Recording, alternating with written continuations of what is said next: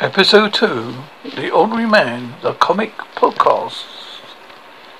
Ordinary Man has now looking on in Heroeville, wondering what he's going to do with his life. As he is no one who loves him, as they all think their own their own egos are too big to go through the doors. Then suddenly, out of the blue, a rock hits him on the head and he falls on the floor.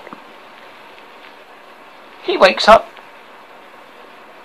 and suddenly he has new powers, the power to fix things. He has now become Repairman.